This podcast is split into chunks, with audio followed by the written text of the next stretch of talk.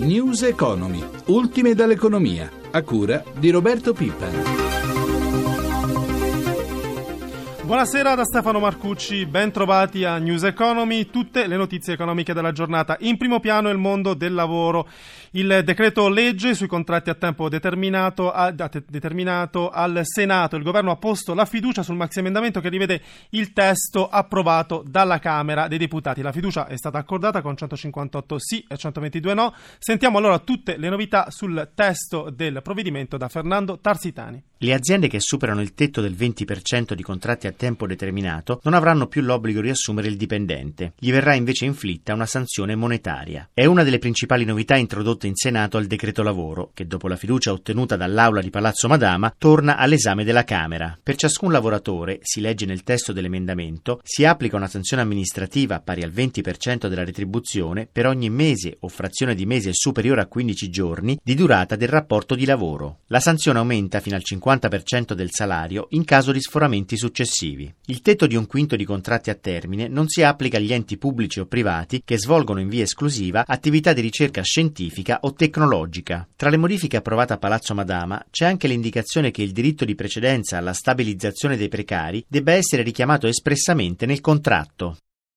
E il decreto lavoro è stato anche motivo di scontro tra il governo e i sindacati. Lungo e duro botta e risposta tra esponenti dell'esecutivo e il leader della CGL, Susanna Camusso. L'ultimo a parlare è stato il ministro del lavoro Poletti, che oggi è intervenuto al congresso della CGL a Rimini e ha detto il vento è cambiato. Sentiamo una dichiarazione del ministro. I sindacati hanno fatto il loro mestiere facendo le loro valutazioni, avendo degli interessi da rappresentare e tutelare legittimamente, ma io non metto la responsabilità sugli altri. Io penso che oggi questo governo una scelta l'ha fatta. C'è bisogno di un radicale cambiamento in questo paese. Noi diciamo che la musica è già cambiata perché pratichiamo le cose con una modalità che è diversa da quella che storicamente è nota in questo paese. Noi cerchiamo di fissare in maniera precisa degli obiettivi, dei tempi compiamo degli atti e siamo pronti a farci giudicare per le cose che facciamo. Passiamo a parlare di consumi. In linea abbiamo il presidente di Confcommercio Carlo Sangalli. Buongiorno. Buongiorno a lei.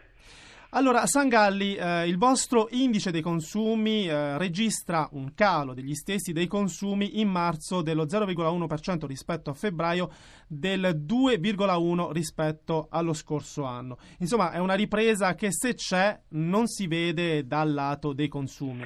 Guardi, gliela dico così, che per i consumi ecco, non è ancora arrivata la primavera, infatti con il dato che diceva lei, che peraltro era eh, un dato peggiore del previsto, si conferma come dire, un'Italia in bilico tra due stagioni molto diverse. La prima è quella di un'Italia in cui i segnali di ripresa, ancorché deboli, autorizzano ecco, un po' di ottimismo, penso al segno positivo della produzione industriale, ai 73 mila posti eh, di lavoro in più del mese di marzo, al clima di fiducia delle eh, famiglie, perché il governo Renzi con gli, annunci delle riforme, con il bonus di 80 euro in busta paga a maggio, ha fatto positive. sì che gli ottimisti hanno superato i pessimisti. Certo. Però c'è l'altra Italia, eh, c'è l'altra stagione, quella dell'Italia del mercato interno, che invece continua a soffrire ed è ferma al palo perché le famiglie ancora scontano gli effetti della crisi e di conseguenza sono costrette a ridurre i consumi rinunciando allora, a molte spese o rinviandole a, rinviando le spese a tempi migliori. La vostra ricetta è un abbassamento della pressione fiscale, l'avete chiesto più volte. Ma sì, guardi, noi eh, eh, abbiamo eh, anche qui il governo Renzi ecco, eh, certamente dispone di un importante capitale di fiducia, come ricordavo poco fa, però questo eh, importante capitale di fiducia deve essere sostenuto e valorizzato. E noi diciamo realizzando quella ricetta che da tempo noi portiamo avanti che è più riforme, più lavoro, meno tasse, meno spesa pubblica. Tornando sul governo, eh, diciamo in tema di concertazione con un, uh, un, esecutivo che dice noi ascoltiamo tutti, però poi facciamo quello che riteniamo giusto in totale autonomia. Qual è la vostra posizione? Ah, guardi, Brevemente, Presidente. Io le dico subito che nessuno vuole tenere in piedi inutili t- rituali mh, mm, concertativi della concertazione, però il dialogo con le parti sociali non può assolutamente venire meno, anche perché questo dialogo, soprattutto in momenti difficili, delicati come quello che stiamo vivendo, aiuta il governo a comprendere le ragioni delle imprese, a prendere le decisioni giuste e soprattutto rafforza la coesione sociale. Grazie Presidente. Grazie, Grazie a, a, Carlo Sangalli, Presidente di Confcommercio. Grazie. Passiamo allora alla giornata dei mercati, oggi in rosso, Piazza Affari, ci colleghiamo subito con Milano dove c'è Sabrina Manfroi. Buonasera Sabrina. Sì, buonasera da Milano, è stata proprio la piazza peggiore in Europa, l'unica in netto calo, ha perso l'1,31%, mentre Francoforte più 0,57, Parigi più 0,41, Londra è pochissimo sotto la parità, Wall Street il Nasdaq perde un punto, il Dow Jones sale dello 0,36%. Allora, le perdite peggiori concentrate negli industriali. Sì, sotto i riflettori ovviamente oggi c'è Fiat, il titolo ha cominciato a perdere fin dall'inizio delle contrattazioni dopo la presentazione ieri del piano industriale dei conti trimestrali, sospeso due volte per eccesso di ribasso, ha chiuso in calo dell'11,69% con scambi decisamente elevati, è passato di mano oltre il 6% del capitale. Il ribasso anche la controllante Exor, meno 1,96, in controtendenza invece CNH più 0,98, sempre tra gli industriali, malissimo Finmeccanica dopo i conti, meno 7,5, giù anche Jux del 6%. Anche tra i bancari sfilza di segni negativi. Sfilza di segni negativi anche qui con diverse sospensioni per eccesso di ribasso. La peggiore è stata Monte dei Paschi che ha perso il 6,34% in calo del 5,39% Popolare Milano.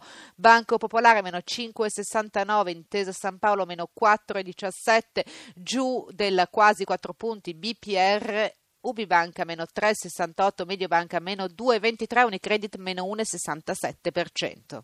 Sabrina, chiuderei con euro e spread. Sì, per quanto riguarda l'euro è rimasto sostanzialmente stabile a 1,3916 sul dollaro, lo spread ugualmente a 154 punti base, il rendimento dei decennali è fermo al 3,01%. Grazie Sabrina Manfroi. Adesso eh, linea a Luca Fiore, il nostro analista, per un'analisi di questa seduta. Fiore, è in linea? Buonasera. Salve. Allora, i mercati sembrano aver preso, preso in maniera tiepida le dichiarazioni di Janet, Yelson, eh, di Janet Yellen, eh, la presidente del, della Federal Reserve, in audizione oggi al Congresso, che ha detto che quest'anno l'economia, l'economia statunitense crescerà in maniera più rapida che nel 2013 e il tasso di disoccupazione calerà, l'inflazione inizierà a muoversi verso il 2%. Sì, diciamo dalla, dalla Yellen non sono, grandi, non sono arrivate grandi novità, ha detto che dopo il rallentamento innescato dall'eccezionale data di freddo che ha colpito quest'anno gli Stati Uniti, già a partire da, dal, secondo, dal, secondo, trimestre, quindi dal trimestre in corso, si, si inizieranno a vedere forti, forti, miglioramenti e nel complesso la situazione migliorerà rispetto all'anno scorso. Diciamo che non c'è stato, non stato detto niente di nuovo, così come niente di nuovo si attende anche domani dalla, dalla riunione della Banca Centrale Europea. Eh, diciamo qualcosa su Fiat, ricordiamo insomma questo trimestre, i conti di questo primo trimestre così eh, accolto così male dal mercato, eh, il risultato netto negativo è di 319 milioni contro un utile di 31 milioni dello stesso periodo del 2013, eh, ricavi però saliti del 12% a 22,1 miliardi di euro. Sì, diciamo sulla trimestrale ha pesato la spesa non ricorrente per l'acquisto della quota in Chrysler dal sindacato UAV. Poi ci sono anche gli, mm, gli obiettivi annunciati ieri sera relativi al piano al, al, 2018, giudicati molto ambiziosi, molto aggressivi dal, dagli analisti e il tutto è condito da un contesto in cui il titolo ha guadagnato oltre il 30%, quindi una correzione era prevista, ma di queste dimensioni era certamente in attesa. Grazie a Luca Fiore, il nostro analista, per questa analisi sulla giornata dei mercati. Passiamo a parlare di energia. Riuni- riunione a Roma dei ministri dell'energia dei paesi del G7.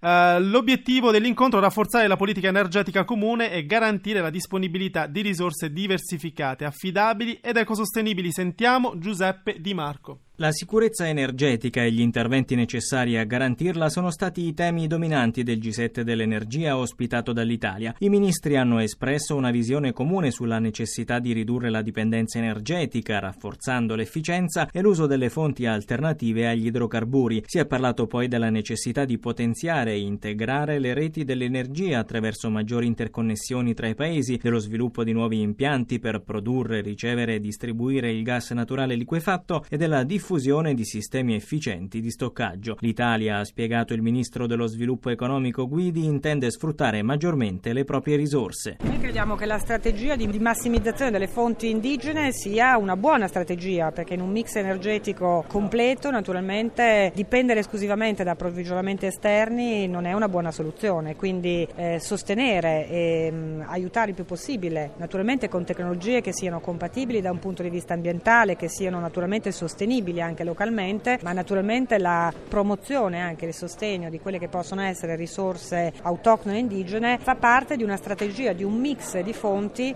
che deve essere il più completo e il più equilibrato possibile. Gli interventi promessi dal governo per ridurre il costo dell'energia per le imprese, ha detto il ministro Guidi, richiedono ancora qualche settimana. Stiamo limando e preparando un piano che dovrebbe dare un recupero di circa il 10% e quindi un miliardo e mezzo da ridistribuire a favore delle piccole e medie medie imprese che oggi sono quelle che hanno sostenuto un gap di competitività drammatico rispetto ai concorrenti anche europei. Naturalmente limeremo soprattutto la parte dei cosiddetti oneri parafiscali e quindi cercheremo di fare un intervento che ridistribuisca diciamo, in maniera più equilibrata e più equanime alcune voci di costo che oggi ci sono nella nostra bolletta energetica e che gravano soprattutto sulle spalle delle piccole e medie imprese. Le conclusioni del vertice verranno sottoposte al prossimo G7 di giugno giugno a Bruxelles.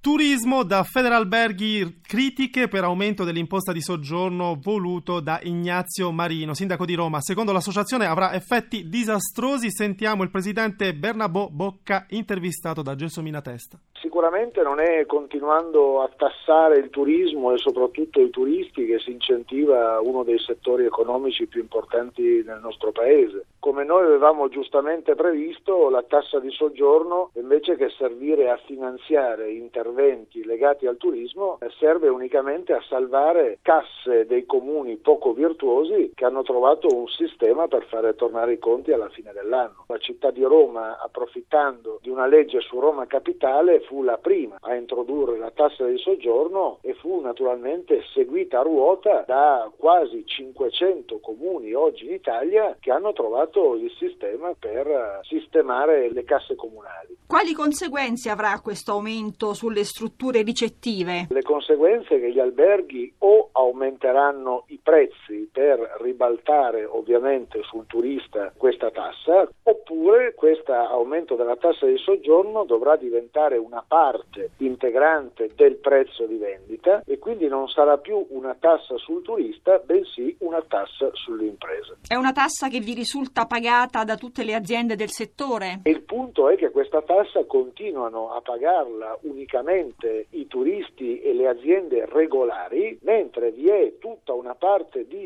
sommerso che non paga la tassa di soggiorno.